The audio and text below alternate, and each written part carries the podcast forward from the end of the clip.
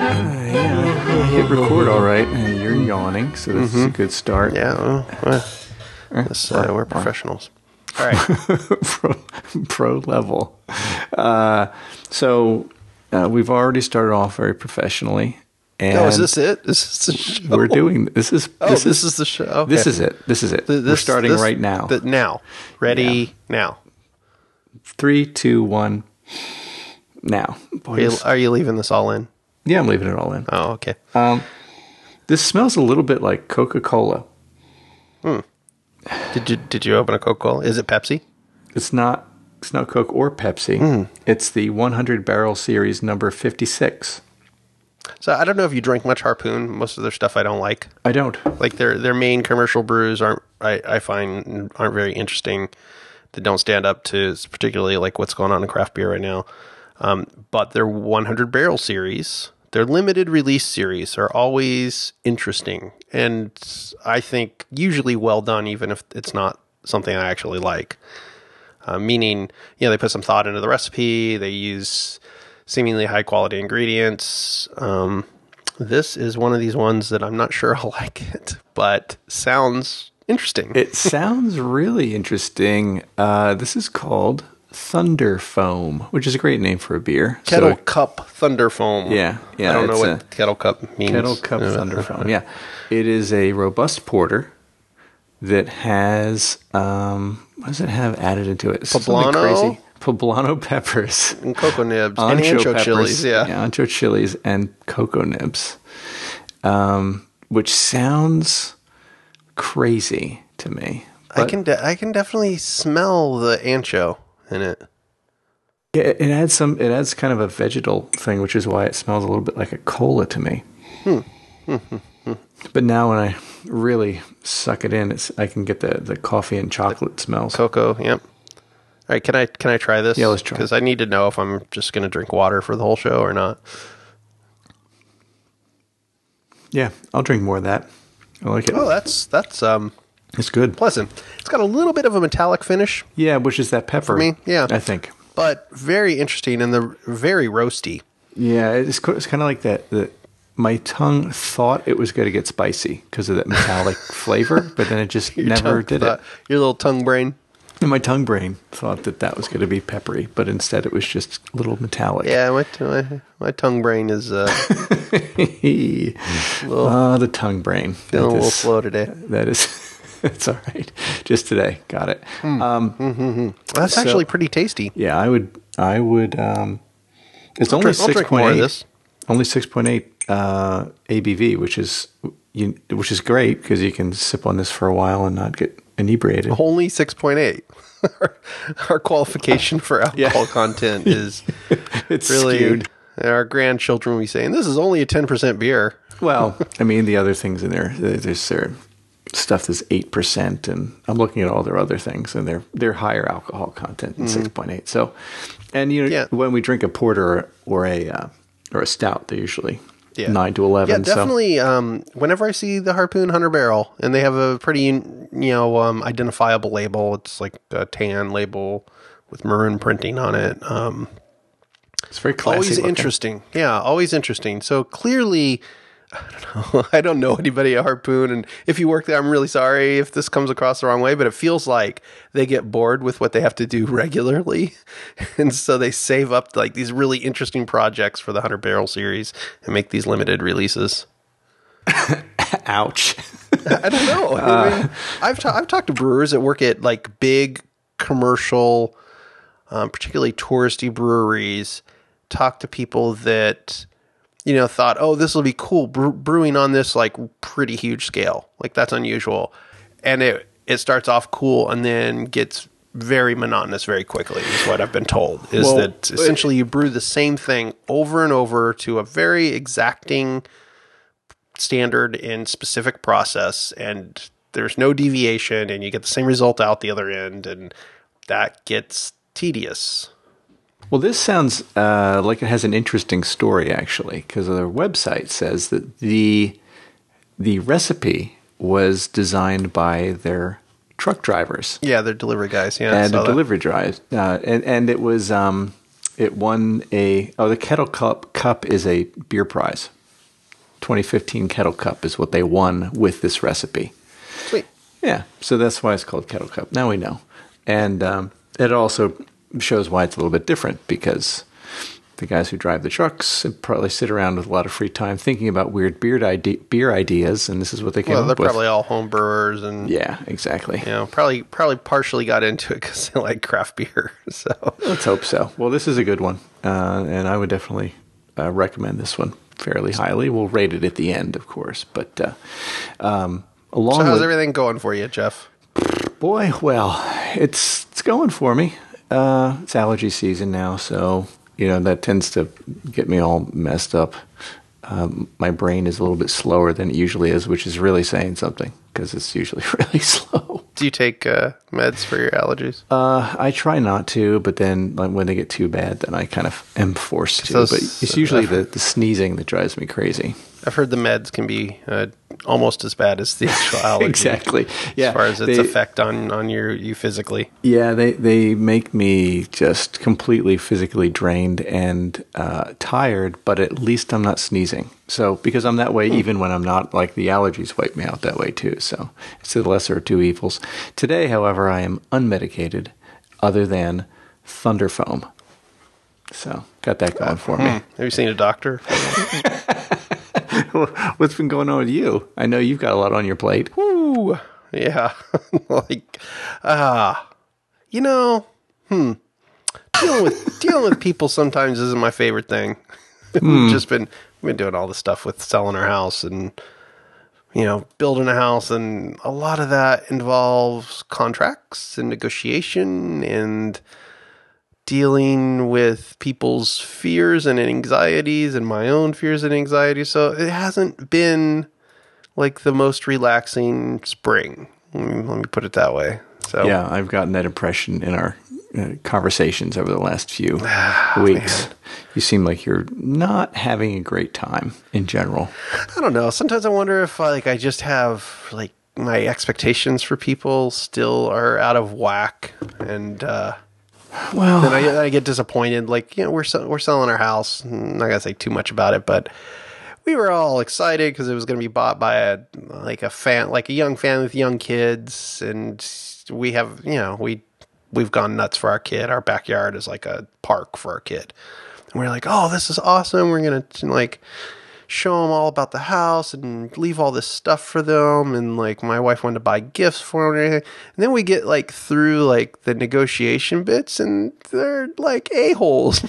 Just like oh what a bummer. Like i wish we could have just like had like a discussion about what we were concerned about and what each side wanted. Like oh well we want to be done by this date and we want this you know this this part we want to we're nervous about this so let's make sure this is on contract instead it's just like this i don't know awful back and forth slog. stuff and so now we're in a, ending the thing with like we don't care who's buying it it's it's a business transaction like a mechanical we're not doing transaction. yeah. anything special. We don't care if they, you know, we we care. We still like our neighbors, so we don't want like a Harley gang to buy the house or something. But uh, it- you know, it's, Yeah, it's I frustrating, and when you I have weeks, you have weeks like that, and you you and I went back and forth about, uh, you know, how it's easy to get negative about things because you know there's crazy people um, who are running for election for president, and the environment's crazy, and all this stuff, and we thought there's still a lot of good things to sing the praises of and things that make us happy yeah, you, and you do. This is like counting sheep, but you count your blessings. Right? Yeah, blessings. You- exactly You, count. You count like the things that you're thankful for, happy about, or what, however you want to phrase things it. that yeah things that bring you pleasure to think about Mm-hmm. or eat or or do or whatever and we thought you know what rather than have another old man complaining show which we're totally like That's our seasoned other veterans podcast. at. yeah which happens to be the same podcast and uh and we thought we'd have a a, a happy lighter uh, favorite things type of uh, podcast, as well as anything else that might happen. to come Yeah, up. so I, I hurled a list over the fence at you. Said, "Here, do this. that was uh, Fill out this list." Yeah, it was like that's, a fill that's in the the way I blanks. work, Jeff. Yeah, Questionnaires, polls, spreadsheets. yeah, you're you're a planner. We have a pretty interesting new method for transferring this stuff back and forth, so it's kind of it's kind of fun to see these documents evolve. Um, and this one was uh, kind of interesting thing to run into because I some of the questions uh, I hadn't really thought about, and so we can lob these back and forth at each other, and and you can uh, you can go first.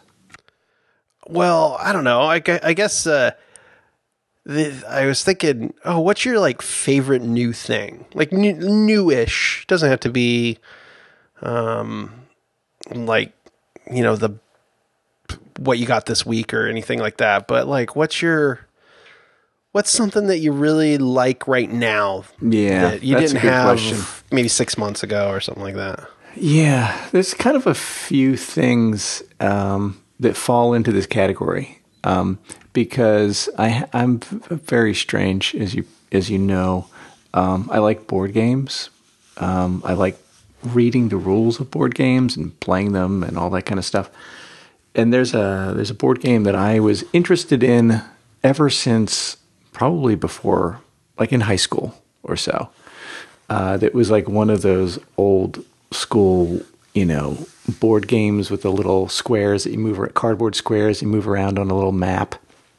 And I was just happened to be going through, um, looking, listening to this podcast, and they had it was called Advanced Squad Leader, and I would always see that see this game in the in the hobby shop, like in the early, well, let's just say a long time ago. I won't say the year.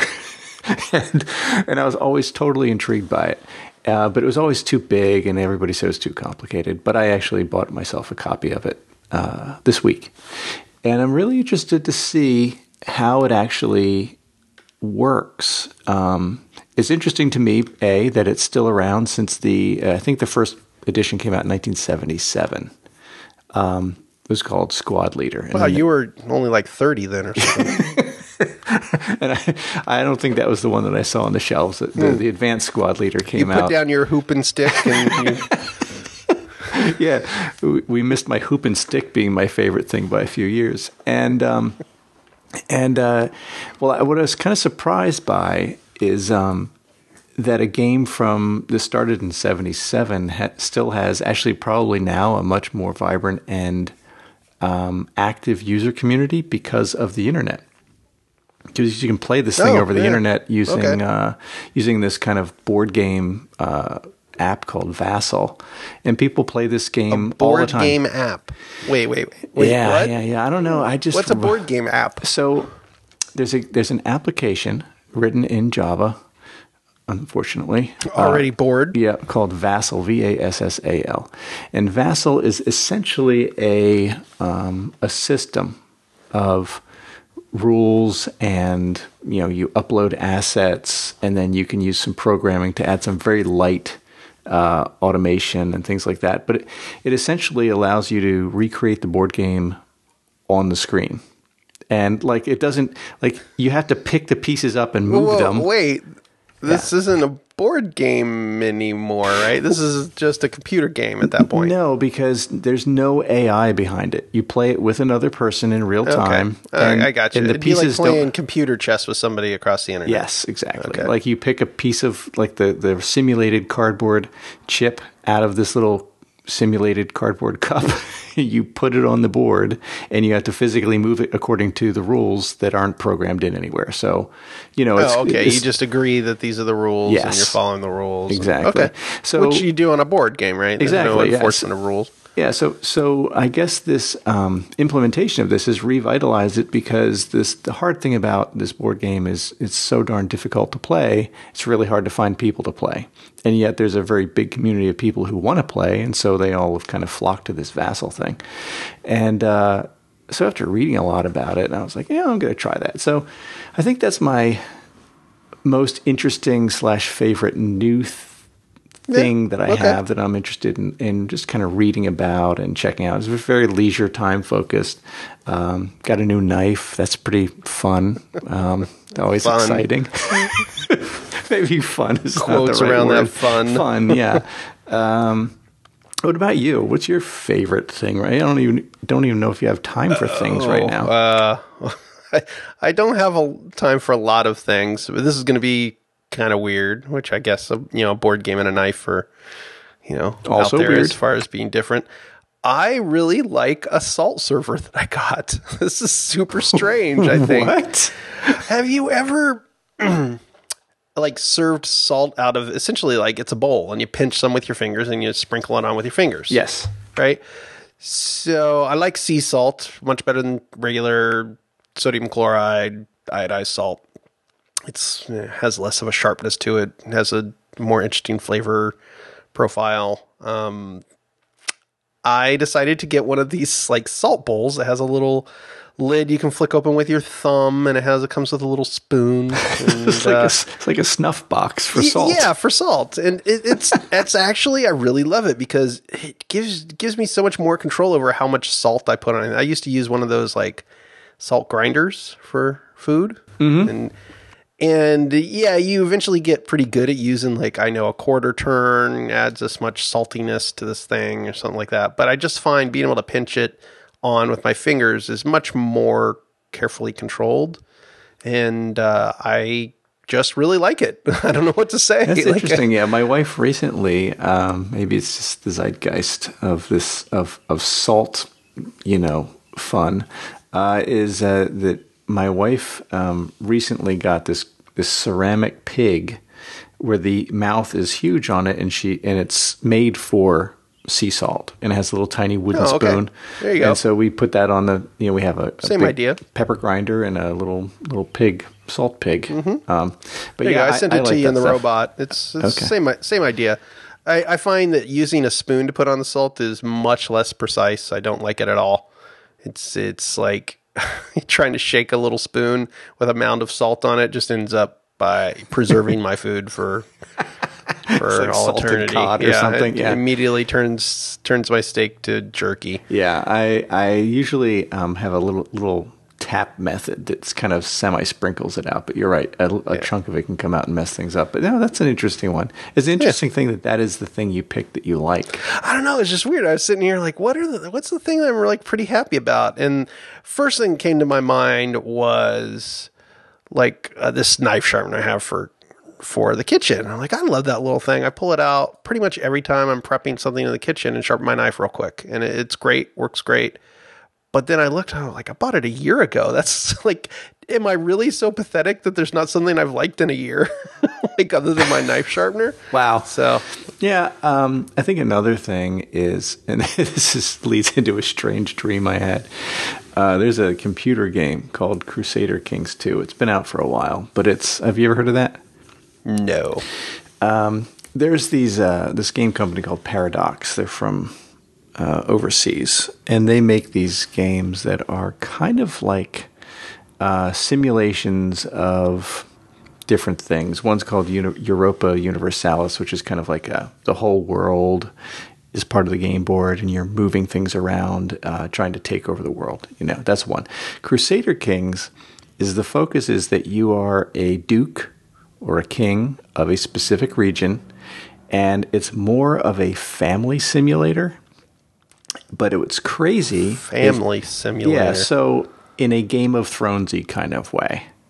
So um, all these crazy because of the AI of the characters and the choices that you make, all these crazy scenarios can happen. Like for instance, I had a, uh, a Duke of Ireland was my character, just one little section of the entire world, and um, but even though it was small, all these crazy things were happening. Like uh, the mayor of the town that I was in a the capital city didn't like me, uh, and then he ended up challenging me to a duel where I was injured, and it just all this is like this crazy soap opera playing out in in uh, just in amongst this computer kind of computer game. So it was funny. Okay. um, it's, it's a really cool game. I really This is like on it. your on your on a PC. Yeah, it's on my Mac. Yeah. Okay. Um, but it's funny because I I had been reading about this game and I've been playing it, and I had a dream the other night where they were installing the new business intelligence tool at our company, and everybody was complaining about how complicated it was, and I had to go in for a special training session. and it was Crusader Kings 2. That was our business intelligence tool. And I had to go around training all these What? users on Crusader Kings 2. What? it was the strangest dream, I'm telling you. Oh, well, yeah, okay. Um, it's it's funny, like you mentioned that kind of stuff. I still, to this day, I'm totally a kid from the '80s. I still think of the world in terms of things like SimCity, like I the used to like that one. the the planning and consequences, and like whenever I see. like, oh, this area seems run down. They should totally put in a police station and a school Yeah, and a park. park. Yeah, a park would make people happier. right? And then it would magically be better. And totally then, makes like I still have to find myself like correct myself. Like that was a game with actually very simple rules. So. Yeah, not quite as uh, as subtle as real life, but anyway, Mm-hmm. yeah, that is a game. Uh, Crusader Kings Two. It's on Steam. It's pretty cheap, um, and it's it's just hours of uh, like it kind of just runs like you make a few decisions and you can be very active especially if you're a huge king of like you know the holy roman empire or something or Yeah. you know but if you pick something small you're kind of making some decisions and seeing things how play out how things play out rather Just And, see uh, how weird it'll get. yeah, it, and it gets really like what weird, I would but I can I can leave it running while we're watching TV or something like that, you know, and it can you, know, you can pause it at Yeah. any time. So it's just something I kind of do in the evenings when we're watching television or something weird like that. But anyway, Yeah. that's a fun thing. Um, but uh, I guess the other question I have for you is, aside from salt shakers uh, or salt salt things, Salt bowl. salt cups, Yeah, salt um, what's your favorite new piece of technology? Because we're kind of tech nerdy. New tech. Yeah, new tech. Uh, new tech. I guess I would. Does the Apple TV count? Does yeah, uh, that counts. it's not that new. It's newish. I- it's the I- newest tech that you've gotten, right? One of the Well, you know, newest. something I'm very interested in is the new AI that's cropping up around voice technology. Yeah, I don't care for the voice technology bit because I, I think that's dumb. Like, I, I don't want to talk to my computer. I'd rather type. I don't want people hearing me um, saying things like, What are the lyrics to this song? or, you know, Right. stupid stuff like that. And I, I also don't want it listening to my, my kid interrupt while I'm trying to ask it a question right.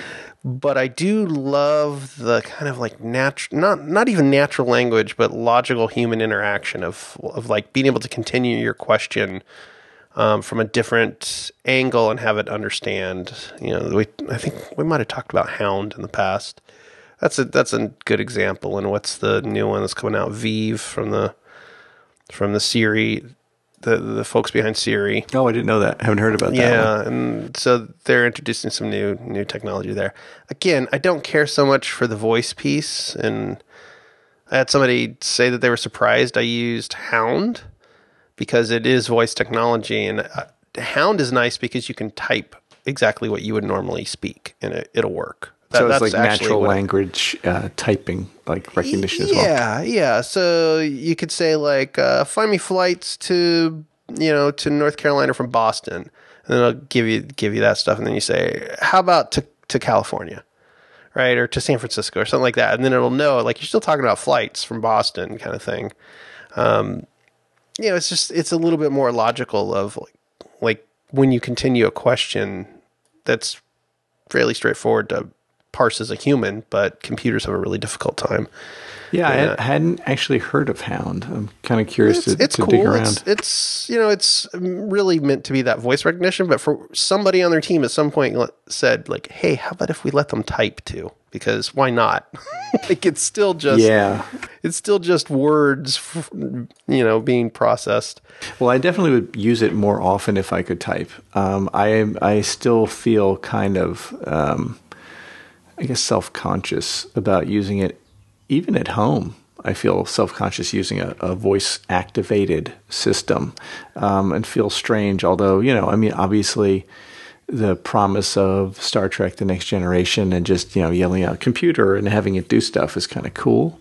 Um, I don't. I just can't see myself doing it though. Yeah, yeah, but Star Trek avoided several difficult conversations around their voice recognition system. Like Captain Picard won't, uh, when he's on the bridge, say, "Computer, remind me to take my erectile dysfunction medic- medication tonight." Right? He's not going to say that in front of his staff or anything. No, Instead, he'd probably put a not. little, like, surreptitiously type a little text to, to his computer. You know, that that's kind of how I feel. Like, I don't mind voice recognition, uh, but I don't usually want to use it. I was trying to do something the other other day where I was like asking it a question, and my daughter came in and started talking. You know, uh, it's totally confused about Was like, this what's on your on. phone or is this uh, your It's on my phone. Okay. Yeah. Oh, okay. It was using Hound.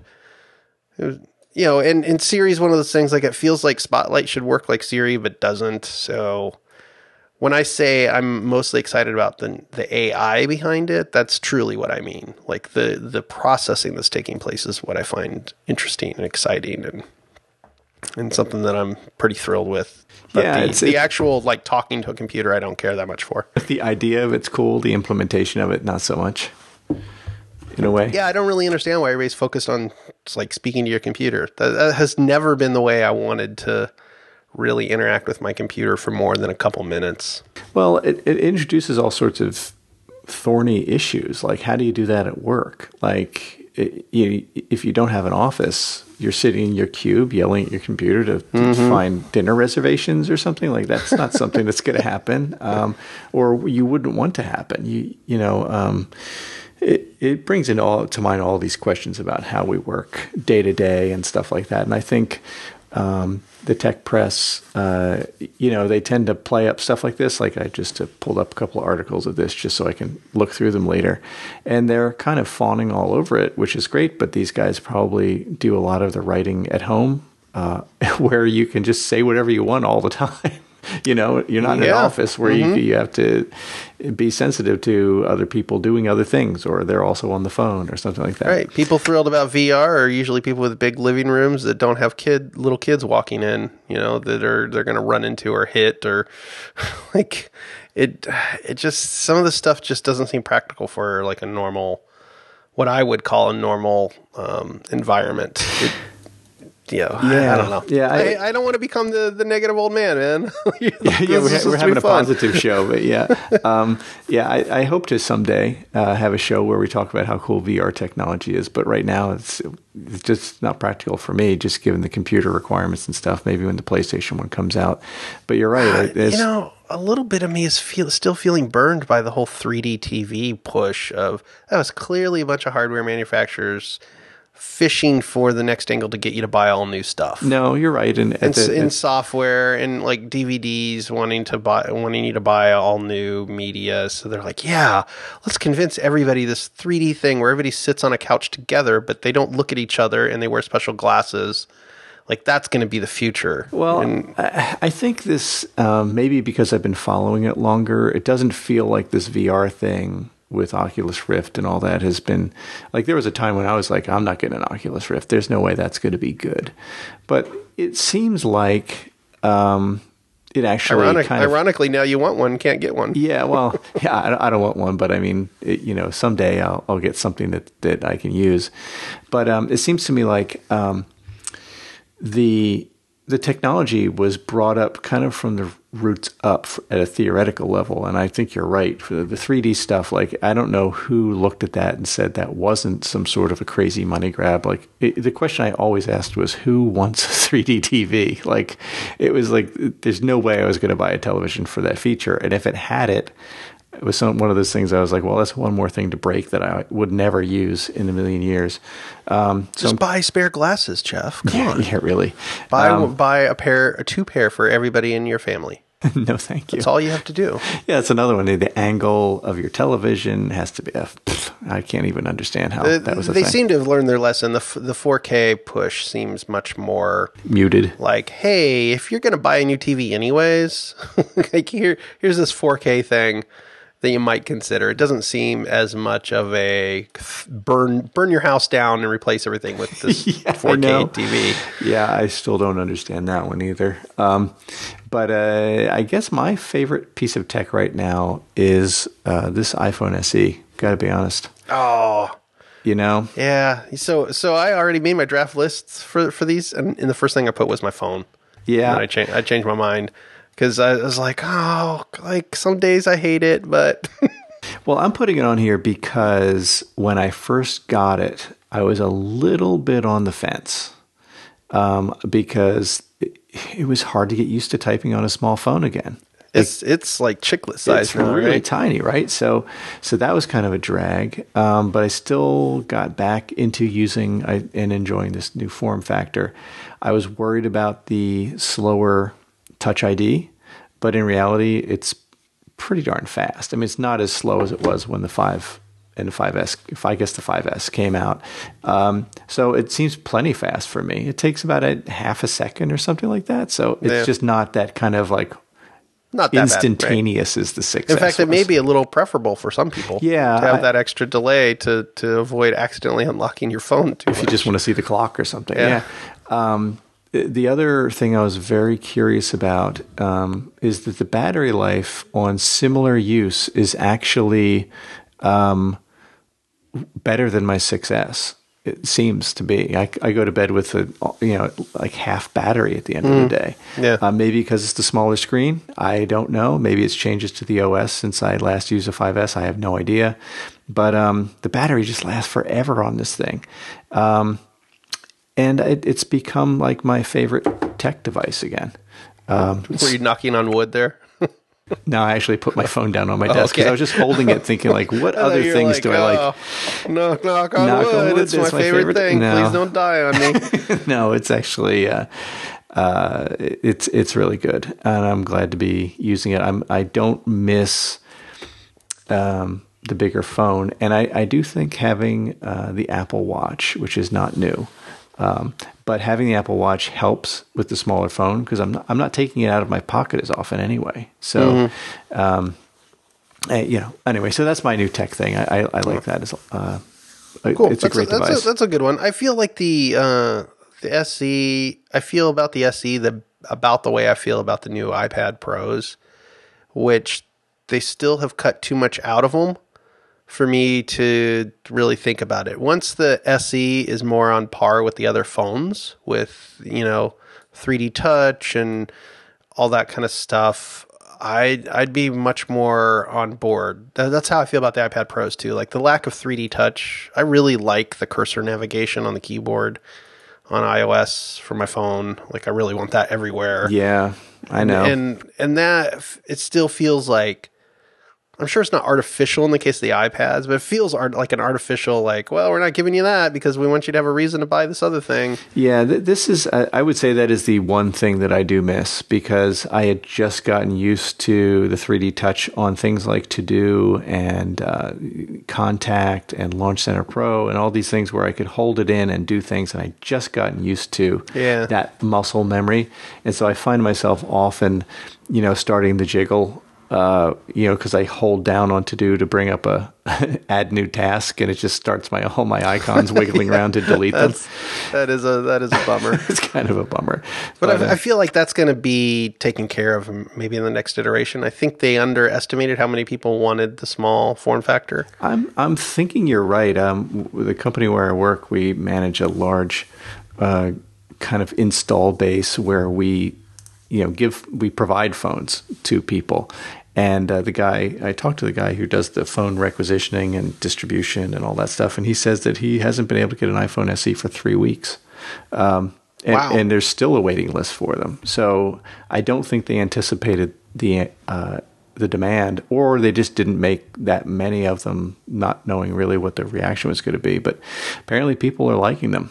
Uh, I know I like mine, but like I said, I I've tried so many of these different form factors, and I was not completely sold. But it wasn't until recently that I was like, okay, yeah, I'm I'm behind this. I'm back to this form factor and happy to stay there. Nice. Yeah. Cool. So, so tied to that though, do you have a fav- favorite iOS app? Oh, wow. That, that caught me off guard. Jeez, I, I at least gave you a list. Man, I you are on the brutal. list, actually. I mean, can I count the one that I'm tested in beta, the DEVONthink iOS app? I- Probably not, right? Yeah, yeah, I guess so. I mean, it's a beta app, but Mm, Can I can't nobody can I else can count get it. Tap seller. I probably can't count that. Mm, we're biased. Yeah. Uh, I thoughts. iThoughts. I don't even have that on my phone, so I can't even Well, like yeah, but in. you don't know how to use a phone. That's why you're okay with a small one. That's true. That's, I can't argue. No, I, I love iThoughts. It's such a great app for just capturing ideas and thinking and jotting stuff down. I mean, drafts is pretty close. Uh, I love drafts. It's so great for just. I work. I work with text and ideas. Like that's that's the whole thing. Like I do that a lot, and so those those two apps really really scratch my itches. Yeah, I guess when I'm looking at mine, I I have to look at the home row of my phone because those are the four things I use most often. But 2Do uh, is probably my but favorite. used, mo- used most often doesn't mean it's Yeah. your favorite. Yeah, I guess if I had to pick my favorite, it would be drafts, just because I use it for everything. Yeah. Um, and it ties in with 2Do, but I, and, and Slack obviously, but Slack's not like a. It's not like a fun thing. I just use I feel it. I feel like I could survive without Slack. Like just going back to iMessage and something like that. Like I'd be okay in, in iMessage. Slack's nice. Slack's good for groups and stuff like that. But I don't know. I just, It, let, let's say they said, okay, no more free accounts. Everything's paid. You and I have a paid account that we share, yes, uh, but it, it's pretty pricey. it is a I don't, I don't think I would pay that for all my groups that I'm in. Yeah, I'm looking at all the groups I'm in and seeing which ones would go away. Uh, one, two, yeah, I would say half of them would go away probably uh, that are that are unpaid, uh, maybe more. Um, I like Slack. I like Slack a lot. I'm just I just don't know if I would say it's my favorite thing. yeah, it's it's. I think the thing that I like about Slack is the the conversation thing. I have the feeling that if Slack did that, we would probably go someplace else. If if people Yeah. couldn't afford it, you know, for whatever reason. So I guess I'm gonna have to say drafts, if if he came out and he's like, "Hey, uh, I'm discontinuing this version. Here's a new version for ten bucks," it'd be like, "Cha-ching! Here you go. Yeah, Here's ten bucks. exactly. like take it." Uh, same thing with iThoughts. If if if he put out a new version and said it's paid only, I would I would buy it, no problem. I use it so much.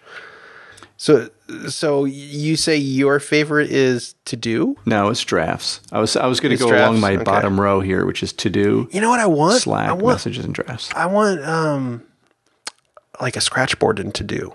Almost like drafts inside 2Do. There's tons of stuff that I want to capture as like they will eventually become things to do, but I don't want to put a lot of thought into them yet.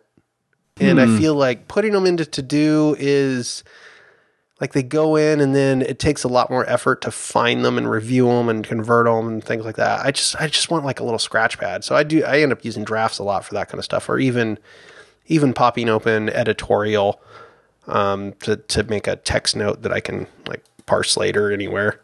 Yes, I um, I see what you're saying. I tend to use so like if I'm pressed for time and I think I have to enter a task, I'll usually open 2Do and just hit the little you hold the little plus and I just dump a bunch of stuff and that just puts it right in the today thing and marks it as uh, it puts it in the inbox and marks it for today, which Yeah. is not ideal because you're right. Then you have to process them, but I guess I'm so used to doing that.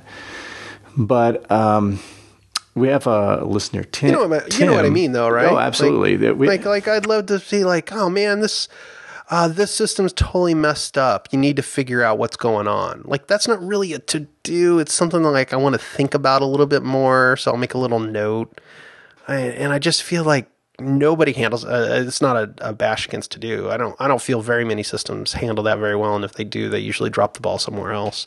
Well, we have a, a listener, Tim, uh, who has who has written some great pod um, posts on integrating drafts and 2Do, and he's written some workflows, and we've mentioned him before. I think we posted some of his articles in a previous show, and um, he wrote some stuff where you can take a list of tasks just in drafts and then send it as a list of tasks to 2Do by you know hitting the, hitting an action Sure. or create projects or create a checklist.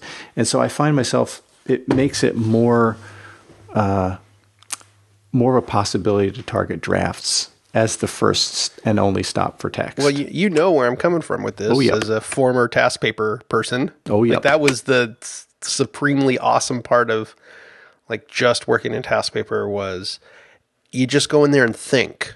right? And you don't have to finish thinking. You just like start forming what you might need to work on, what you might need to do, breaking a, a project down. And you've got it written down, and you can always convert it to tasks later by putting just a dash in front of them, right? That's pretty awesome. Yep. Putting a colon at the end, and then it's a project or something. That was great. I love that idea. Um, and I used it. A, I, I still use it a lot. I still work in TaskPaper for um, actually a fairly big project I'm working on now. Oh, really? Um, I use, um, I still use that supple- supplemental document idea that we talked about a few episodes ago. Yeah. And I find that is that plus 2Do, Yeah. and I'm pretty much all so you're set. doing almost like a hybrid in yeah, a way. Exactly. Yeah. Yeah. Yeah. And um, the uh, the copy and paste features in 2Do have been a, a big uh, plus, which is kind of getting off the topic of Yeah. iOS app. But yeah. You're, you're going deep on task manager. yeah. But Let- let me ask you. Let me let me divert this. What's your uh, favorite old thing? Like favorite, like thing, something that you still love that you've loved for a really long time, other, other than like you know your mom or Hmm. your your wife or something like that. you're pretty old, but I wouldn't say you're my favorite. Um, Hmm. That's a good question. Um, my favorite old thing. Does it? I guess it's kind of like. Does it matter if it's Like something old? you still like. Right? I mean, uh, how about, how about your pocket knife? You seem to like sharp things. Yeah, I like. There's certain pocket knives that I like that I use, but I don't.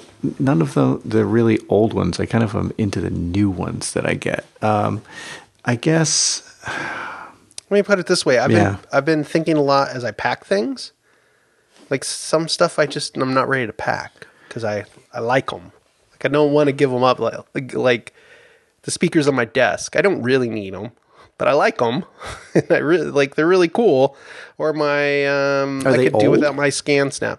I've had them for years now. I mean, old old is all relative. Okay, well, if we're talking old is relative, I still think my most favorite item, the one I used all the time and all day, is my MacBook Air. oh, that's a great one. Yeah. yeah, I, I I can't get over how flexible and useful this machine has been. It's I still maintain it's the best computer I've ever owned. Um, I, it's definitely feeling its age, and I'm looking forward to upgrading it in a couple months. Um, mainly because it's it's many years old. Um, but it's just I use it every day, and I um, Are you thinking about the new Mac, the, getting a MacBook? yeah, I'm thinking. no, that- no, no. I'm thinking of getting a MacBook Pro, depending on what they do with that line. I would definitely go up in in brawniness rather than down, um, while having the portability and uh, kind of ability to carry it anywhere light. You know, light Mm-hmm. form factor and everything. I still think I need something that has more power for things that I'm looking to do. Um, I love my MacBook Pro. The 15 in. It's, so you have a it's nice. 15. Yeah. It's nice. It's heavy. Yeah, that's the thing. It's, it's dense, but it is my f- probably my favorite ever computer because it just works. It's fast. Like it does the things I care about fast. Um, you know, with like little fuss. Like I plug Yep. things in, it works. Yep. Unplug them, it works. Like it- you know, that says something about the OS too. I'm pretty pretty happy um, with the current OS.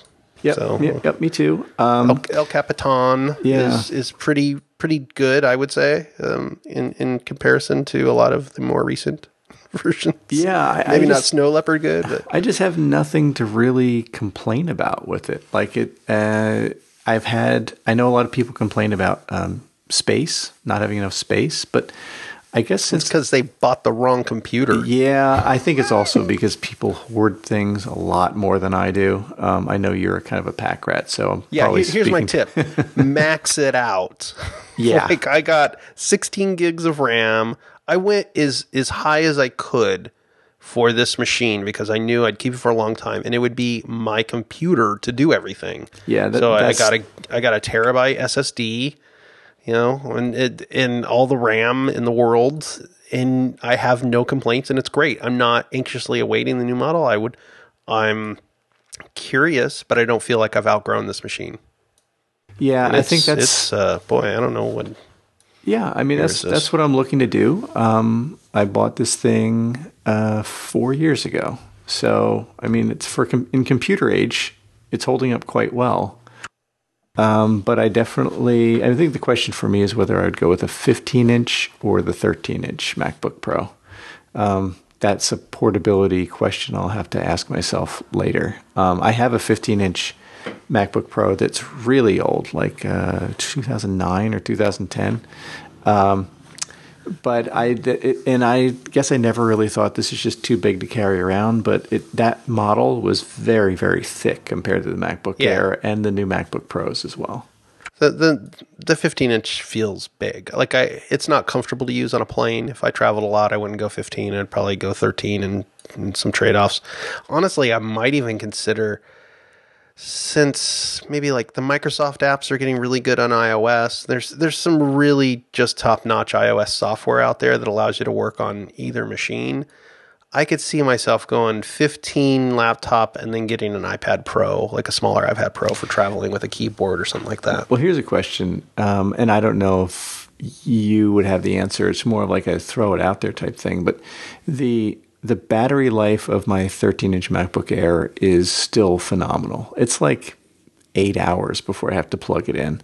Yeah. Um, the MacBook Pro with the bigger display is that going to draw so much battery that my battery life's going to go down to like two or three hours? Or what? Oh no, it's it's I would I don't know exactly what it is. I want to say it's six hours, something so like that. At least it's a pretty good chunk of time, and it charges pretty fast. okay. I I do find the idea of the MacBook really compelling because you can charge it from an external battery or like almost anything. I like that idea, like topping it up from other other things, and not having to carry a big power brick around. Right. I think But that the- if I was too anemic right now, like the, the the MacBooks are just too anemic for me. Yeah, I, we'll see what they come out with over the next couple of months. I think my thought is to get a beefy, large MacBook Pro. That was my initial, you know, that's what I wrote down in my little list, and that's what I budgeted for uh, in YNAB, which I'm still using. And um, I think if I had, I think if I had, had to, a uh, thumb in my eye. sorry. for the pot for the uh, let's think positive show. oh, sorry. Just had to mention YNAB. And what I would do is probably uh, ground zero this MacBook Air 13 inch and just install the the basics on it, and that'll be my travel machine. Yeah, You know, because it's still still capable. And I think if I'm traveling, I'm usually just using internet and mail, Sure. and stuff like that. So I think that's a. I mean, I think that's my favorite old thing. that's that's. I think that's a you know that qualifies as old. My favorite old thing is.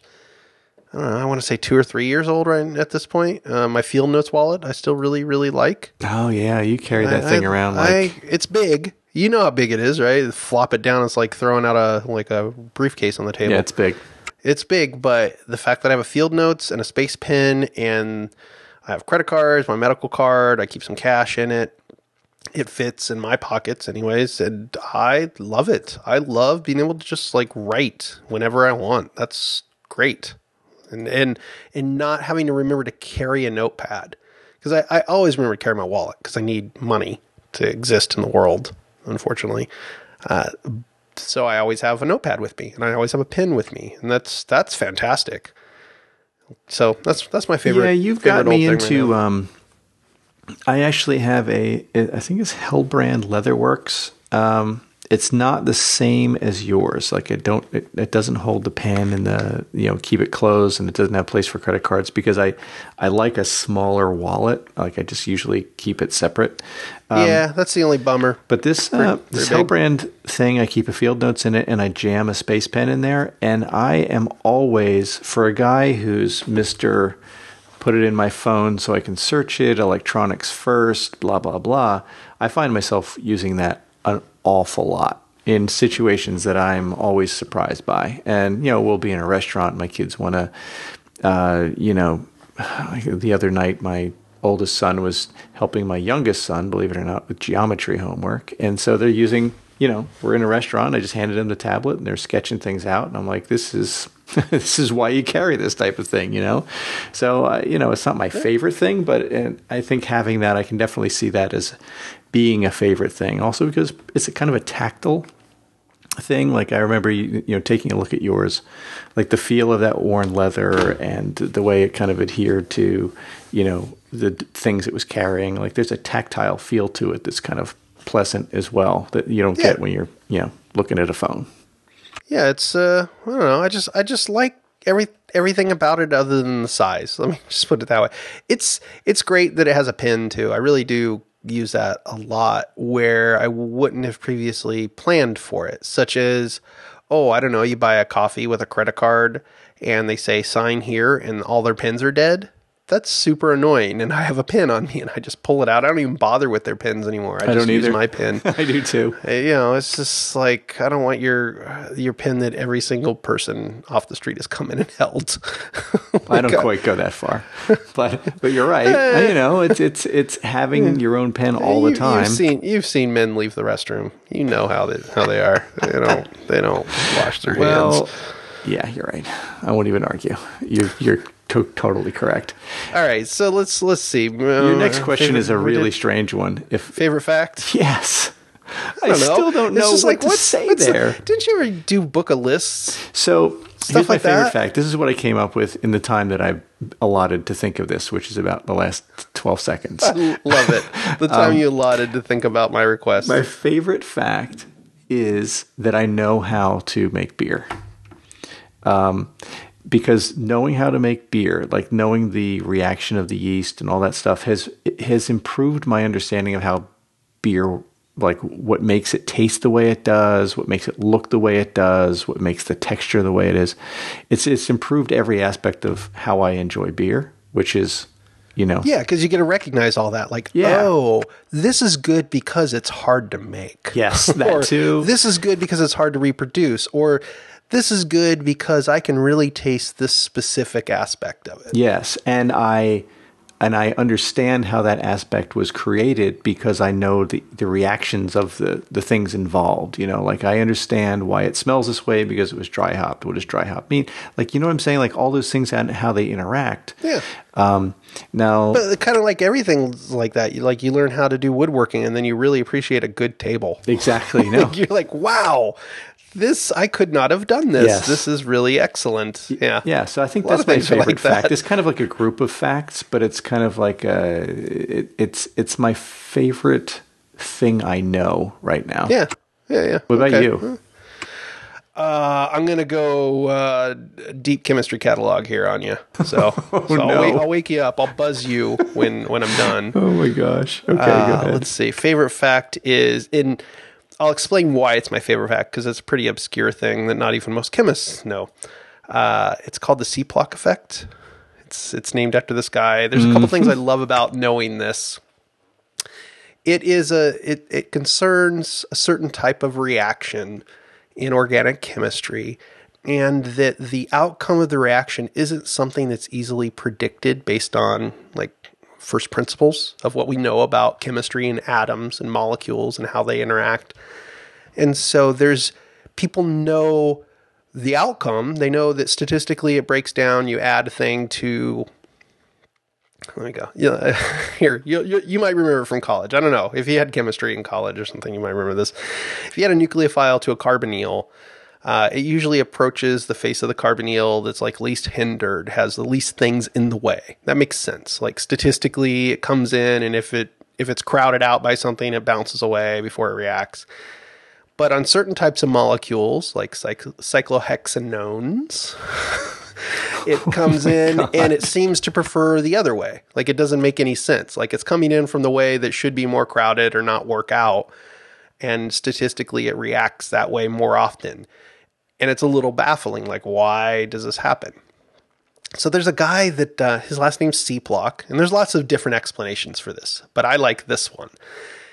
He kind of put this proposal out there. He's not a professor, and as far as I know, he was like independently wealthy or supported by his family or something, but he wasn't like a career chemist. He published this paper, this proposal. He's very smart, and uh, had a lot of theoretical reasons why this should happen.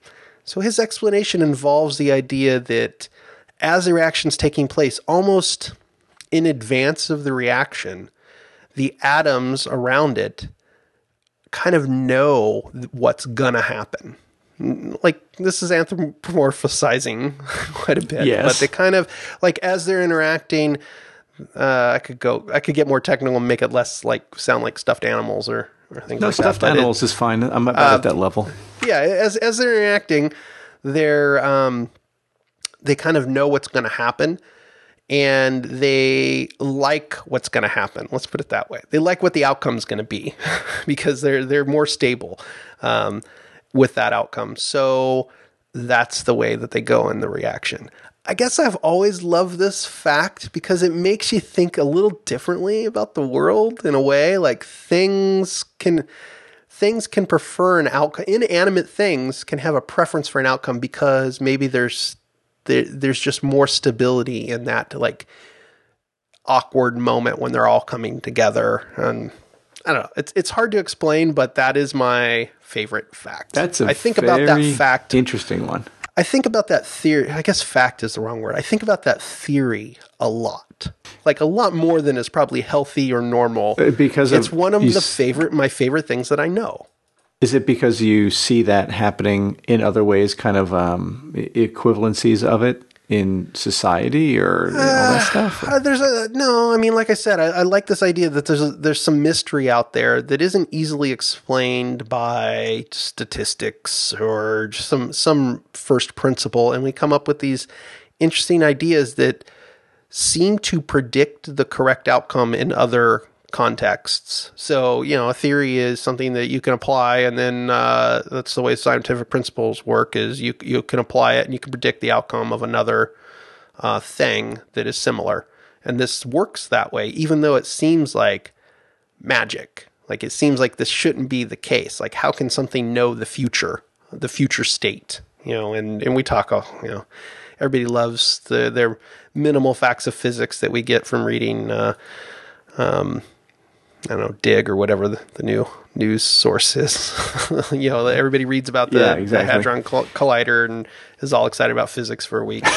Uh, yeah, exactly. yeah, this idea of like particle tunneling and the like, the maybe maybe it's not all about like what's happening instantaneously, but there's time, you know, r- time frame references around the event and stuff like that.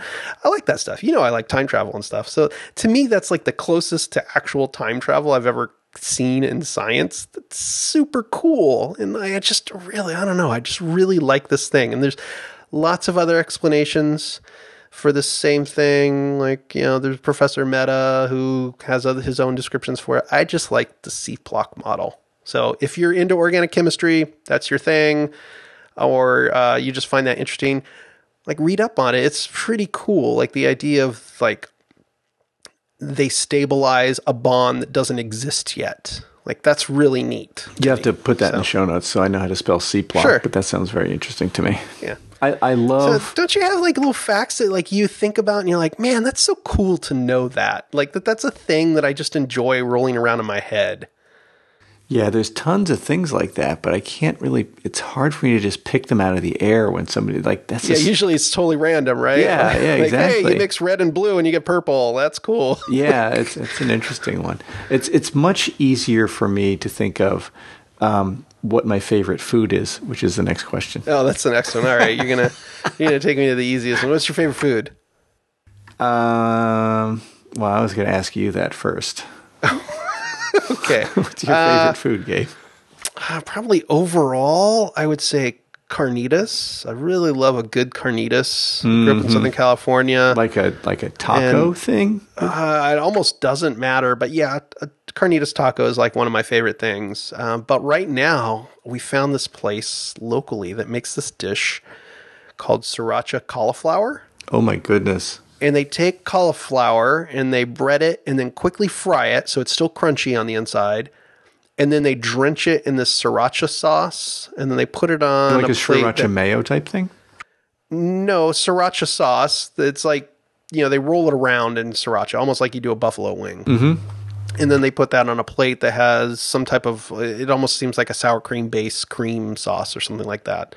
And uh, th- this is one of the most flavorful pieces of vegetable I've ever had Yeah. in my life. My, it's um, so fantastic. So um, this isn't my favorite food, but it's related. There's um, a restaurant in Philadelphia called Morimoto. It's run by the, the Iron Chef, the guy who's the, the Iron Chef. Yep. And he has a shrimp, uh, like a tempura shrimp thing.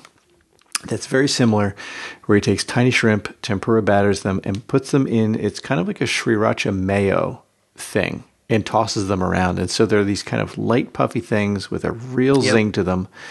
Um, and my wife took that idea. She found a place uh, online that has a like a corollary to that spicy recipe, and she did the same thing with cauliflower, which has a very similar.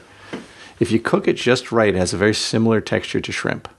Like the Yeah, yeah, sure. The cauliflower is such a chameleon. Yeah. Like, yeah, you can make it almost anything: mashed potatoes, shrimp. Yeah. Like buffalo wings. It was it, she made those things. It was superb. So I can definitely Yeah. understand how that would be good. I think my favorite food though is um, a pulled pork sandwich.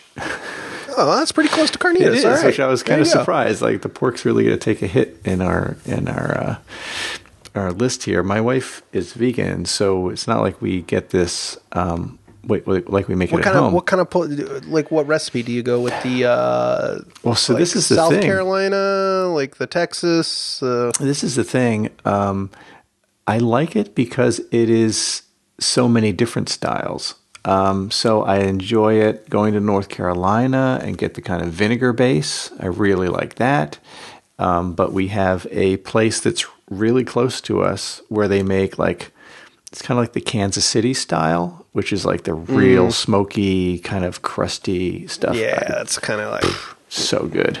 yeah. I'm getting I'm drooling thinking about it right now. Um, so I just I just like pulled pork sandwiches. I like the everybody has their own take on it. Some of them, you know, make it in the sauce. Some of them give you sauce to put on top of it after. Yeah. You know, the, and the variation to me within the style, I I still enjoy. I think that's my favorite. All right, what are we going to wash it down with? Favorite beer. Favorite beer. This has this is a loaded question because this also tells me something about you uh, as far as like what you consider, how you measure your favorite beer. Yeah, it's an interesting one because I'm not going to give you my top rated beer. I'm going Great. to give you the beer that I would like to drink basically The most often, the time, yeah. which is Lawson's finest liquid sip of sunshine. Oh, all right. Yeah, no, I, that's how that's how I broke it down too. It's like I my note here is isn't necessarily the best. It's just a beer I could drink anytime. So yeah, Uh, what, What's yours? It was a it was a hard call for me, so I'm going to cheat and do two. Uh, I really like Vic's Secret Space Cake. I think I think that might be the kind of beer that I can drink almost any time. I mean, Dirt Wolf. It's right up there with Dirt Dirt Wolf. I actually think the Vic Secret is slightly better than Dirt Wolf. Um, the other one is Backwoods Bastard, but I don't know that I could drink it any time. Yeah, I definitely can drink that anytime, which is my f- my top but rated beer. I love it. Yeah, my top rated beer is Fou' Foune by Brasserie Cantillon, which Right. is a lambic, um, and it's very bitter. And but you wouldn't want to drink that all day. yeah, it's it's good for a you know sipping here and there, and I really enjoy it when I have it. But if you said you're going to sit down with a pulled pork sandwich in front of you, which is in your favorite configuration, whatever that that may be, what is the beer that you want? It's going That's to the other thing. beer. IPAs go with so much stuff. Yeah, Like yeah. so much food, so many activities. Like I'm not going to choose a barley wine for no. it's my favorite No. beer. Although I've had some of my favorite meal experiences at uh, at Barley Wine Festival. Yeah, I don't remember any of them. had my least favorite morning after the barley wine I festival. I don't remember the food in particular, but I remember it being good. Nice. Uh, okay. I want to say I want to move on to uh, this might be second to last unless you surprise me with something else. Favorite band of all time, which again, that's another one that like how you answer it is almost as hard as like the exact answer. Yeah, I don't quite know how to approach this one because I love music and I like all different kinds of music. And I think if you were to look at, uh, I used to catalog all of my music listening in a thing called Last FM, uh, which would basically track everything I listened to and tell me the frequency. Uh, it was like a data, you know, Yeah, minor but that stream. can't go back that far. That can go can't go back to to like your preteen inter, introduction to music. Yeah, but I think that music it's very hard to find music like that that holds up to now. I mean, there's some out there that I Uh, no think one liked the music in the 30s, honestly. kind of tinny, you know. No, um, through a can. I think, but there's no, that's not what I. That's not what it would be. Um, my favorite band.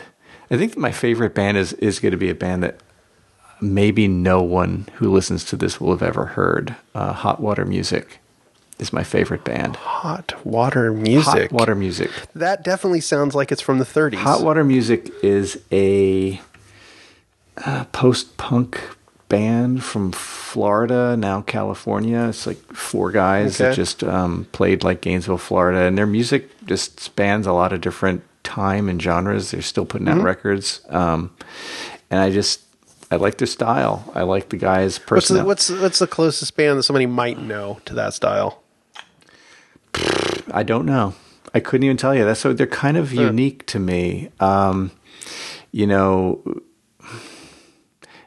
they have two guitars, so they do a lot of this playing off of each other with different styles of guitars. Both of these, the two guitar players also sing, so the songs have different styles with how they sing, and they have distinct styles on both of those. So their music is a great mix.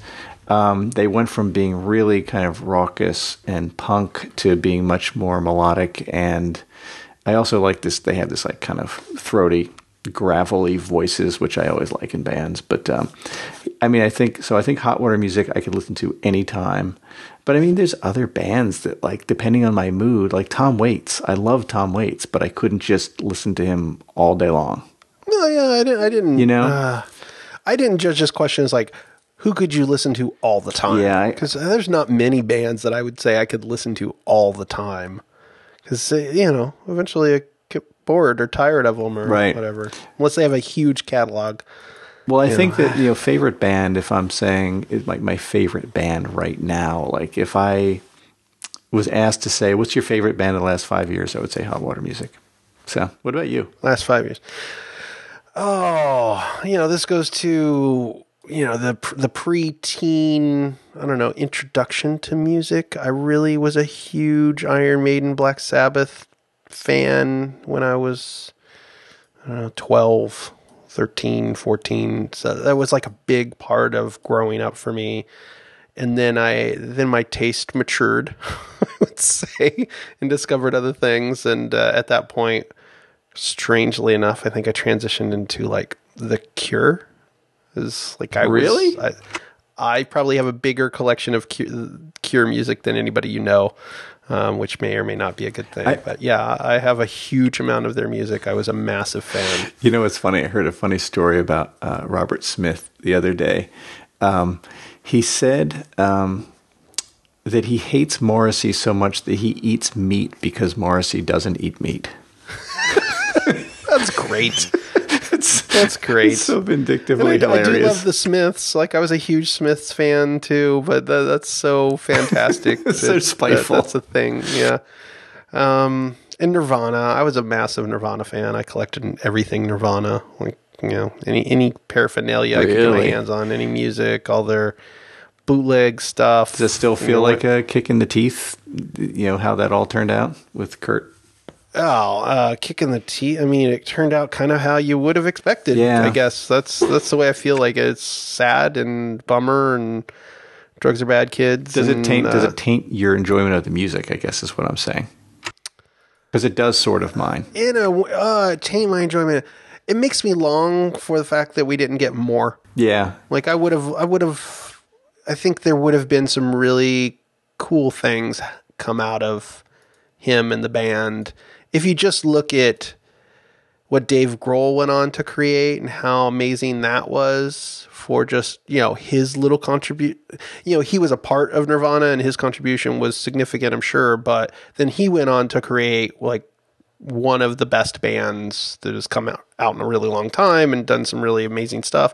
Could you imagine if like he had just they if Nirvana had continued with all of that talent in it and all of that um, no, it would have been amazing. money behind them to produce top notch albums? Yeah, I always stuff I like felt the same way about Elliott Smith. You know. Oh, yeah, I that's- loved that's his one. music, um, but it really lost something for me because it made me bummed out to listen to the music. yeah, uh, yeah. because of how you know he committed suicide, and that was a bummer. Mm-hmm. Um, Yeah, that's a that's an interesting one. I think I think another band that um, I would say is one of my favorite bands that I listen to a lot. It suits basically any mood, um, and I've seen them play dozens of times. Really, uh, is Guided by Voices.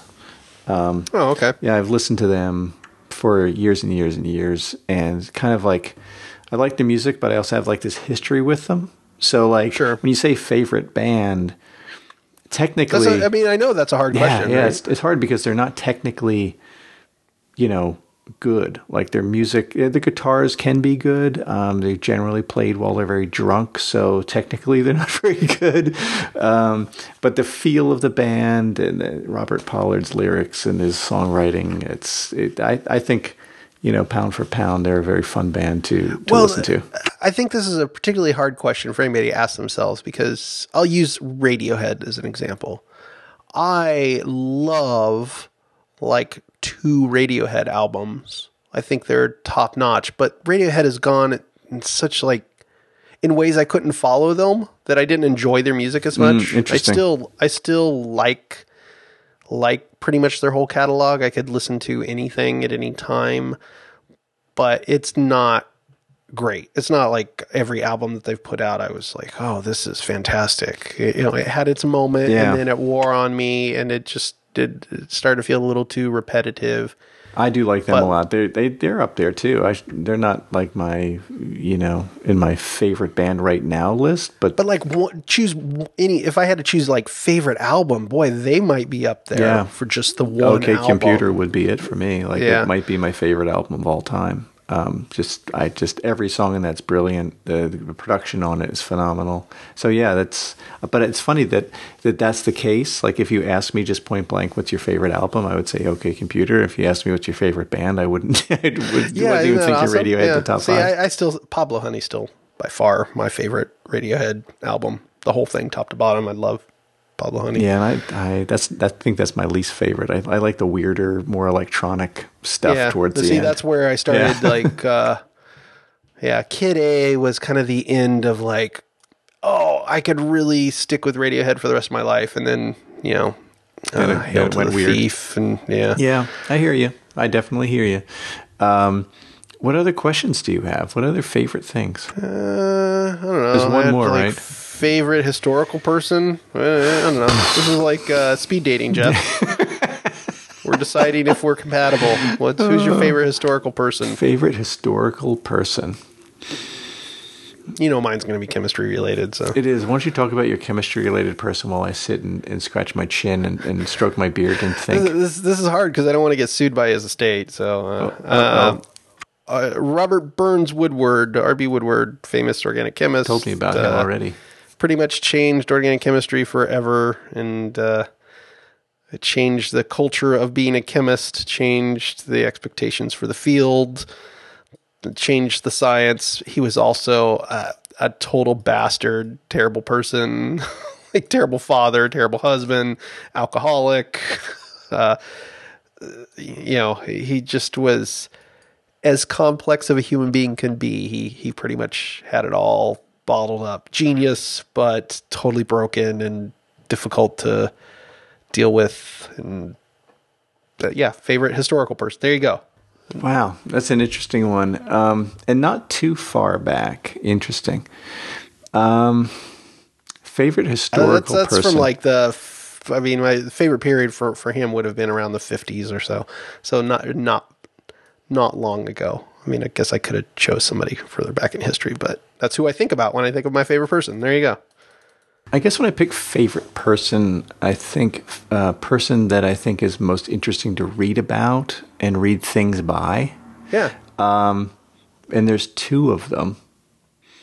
So I'm going to say them both. One of them is this uh, Tibetan guy uh, named Chogyam Trungpa, who wrote a lot of really interesting books. Um, he came here from, he had to flee Tibet during the, the Chinese invasion. And then he lived in India. Then he ended up moving to Scotland. Then he moved to like Nova Scotia or something like that. And he wrote. He was per, spoke perfect English. Wrote tons of books, and I feel like his the way he approaches the stuff that I like to read about Buddhism is a really interesting approach, the way he approached meditation, and all that stuff. So he's he's a very one of my I guess favorite historical people, mainly Okay. to read what he's written.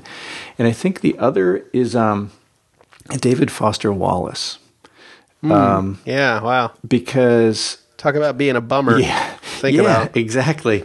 Um, but boy, his books have really affected me. Like they've affected how I think about writing. They think about how I read. they, they affected my way of thinking. Period. Uh, how I thought about addiction and depression and um, how you structure a story. Uh, how you don't structure a story. like he really changed the game as far as how I think actually, which I think is a pretty hard thing to do. Um, so I think I think I would pick Ah, him. yeah, now I would. Now I wish I would have chose Vonnegut. you can still Damn choose it. Vonnegut if you like.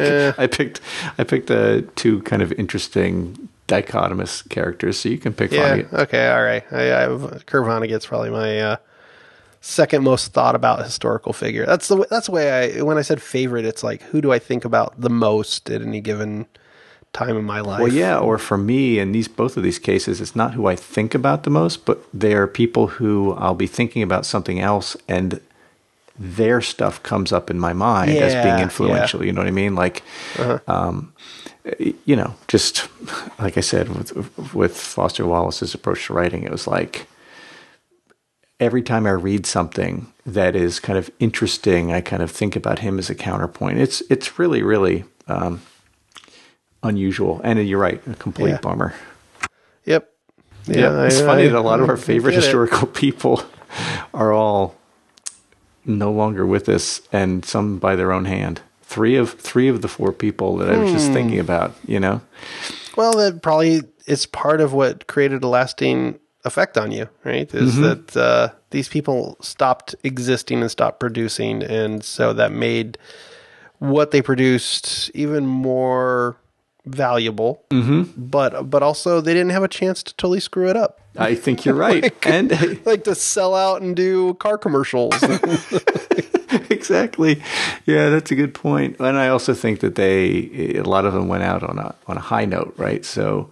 Um, you know that that is fair enough. Like you know, we talked about Kurt Cobain. I think he definitely went out at a at a pinnacle of his, his career rather than producing a bunch of mediocre stuff. And right and we don't know what was going to come from him it could have been could have been that and, and as it is, you have these kind of lasting impressions and yeah so i think you know we don't want to be this uh, end on a bummer because this is our happy show of all our favorite things but uh, All right, I'm I'm willing to do a second date, Jeff. let's let's get this on the calendar. yeah we might as well you know the problem is you wear You're buying though. well i probably owe you a few since you sent me this beer which is pretty darn good Yeah, what would you give it? i give it a b That's exactly what I would do. Yeah, it's a it's it's tasty, flavorful. I would not discourage anyone from trying it, but I also wouldn't seek it out. And if I went into a bar, speaking of fa- like how we judge what our favorites are, if I went into a bar and this and Vic Secret were on tap, Wow, that's kind I of would have Vic unfair. Secret. yeah, um, I feel the same way about Sip of Sunshine. You've had that, right? I have not. I've heard great Oh, things about gracious. it. Though. It- it- uh, Yeah, before maybe that, if I had any friends, they'd send them to me. yeah, we we got very uh, lucky with Sip of Sunshine. Um, the the guy who runs the bar on the corner, um, we were talking about how we heard it was good, and he went out to his car and gave us a four pack of it. Oh, okay. All right. Well, That was lucky. That was my backhanded comment to you about uh, sending me sip of sunshine, but yeah. it doesn't sound like you have easy access No, to no, it. he he knows somebody who knows somebody who brought some down from Vermont or wherever they brew it, and it was uh, totally lucky that we were able to get some. Um, but I wish I had a pipeline for that stuff because it was phew, wow a knockout Yeah. beer. Um, but this is you know th- this beer that we're drinking now, this Harpoon Kettle Cup Thunder Foam, hundred barrel series. Um, tasty. It's And tasty. I would say overall, just if you stumble across the hundred barrel stuff from Harpoon, get It's it. It's worth a try, Like, it's yeah. a nice. It's a nice. Uh, I haven't had anything that I was just like, oh, this is terrible. They did such a awful job making this Well, beer. and this isn't um, this isn't like a so unique and strange that you're just, you know, you're left confused. Like there's some familiar flavors here. There's a few things that are in like the ancho chilies and the poblanos and whatever, but they don't overpower it. In fact, they barely are there at all.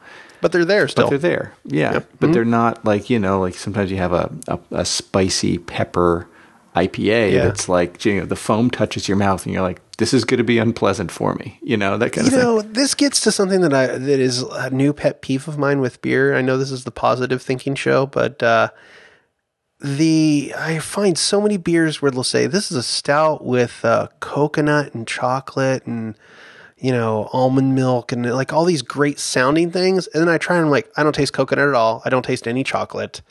Like I, I, it tastes like a stout. Yep, a stout and with chocolate that milk has become a thing where they list an ingredient as if that's going to be part of the flavor profile, and it's totally not. And to me, that means they failed. They kind of failed at what they were going for with the beer. Is maybe the beer is good on its own, but when you put coconut into a beer, if it doesn't taste like coconut, I kind of feel like you missed the mark with it. You messed up. Yeah, exactly. Uh, well, I'll keep drinking this one though. I'm not pouring it out. That's for darn sure. All right, man. Go, I'll let you go spend some quality time with your knife. Thanks. You could hear me fondling it, couldn't you? Oh, gross. Jeez. Have a good weekend. Gotta go scrub my brain. See ya. All right, bye. bye.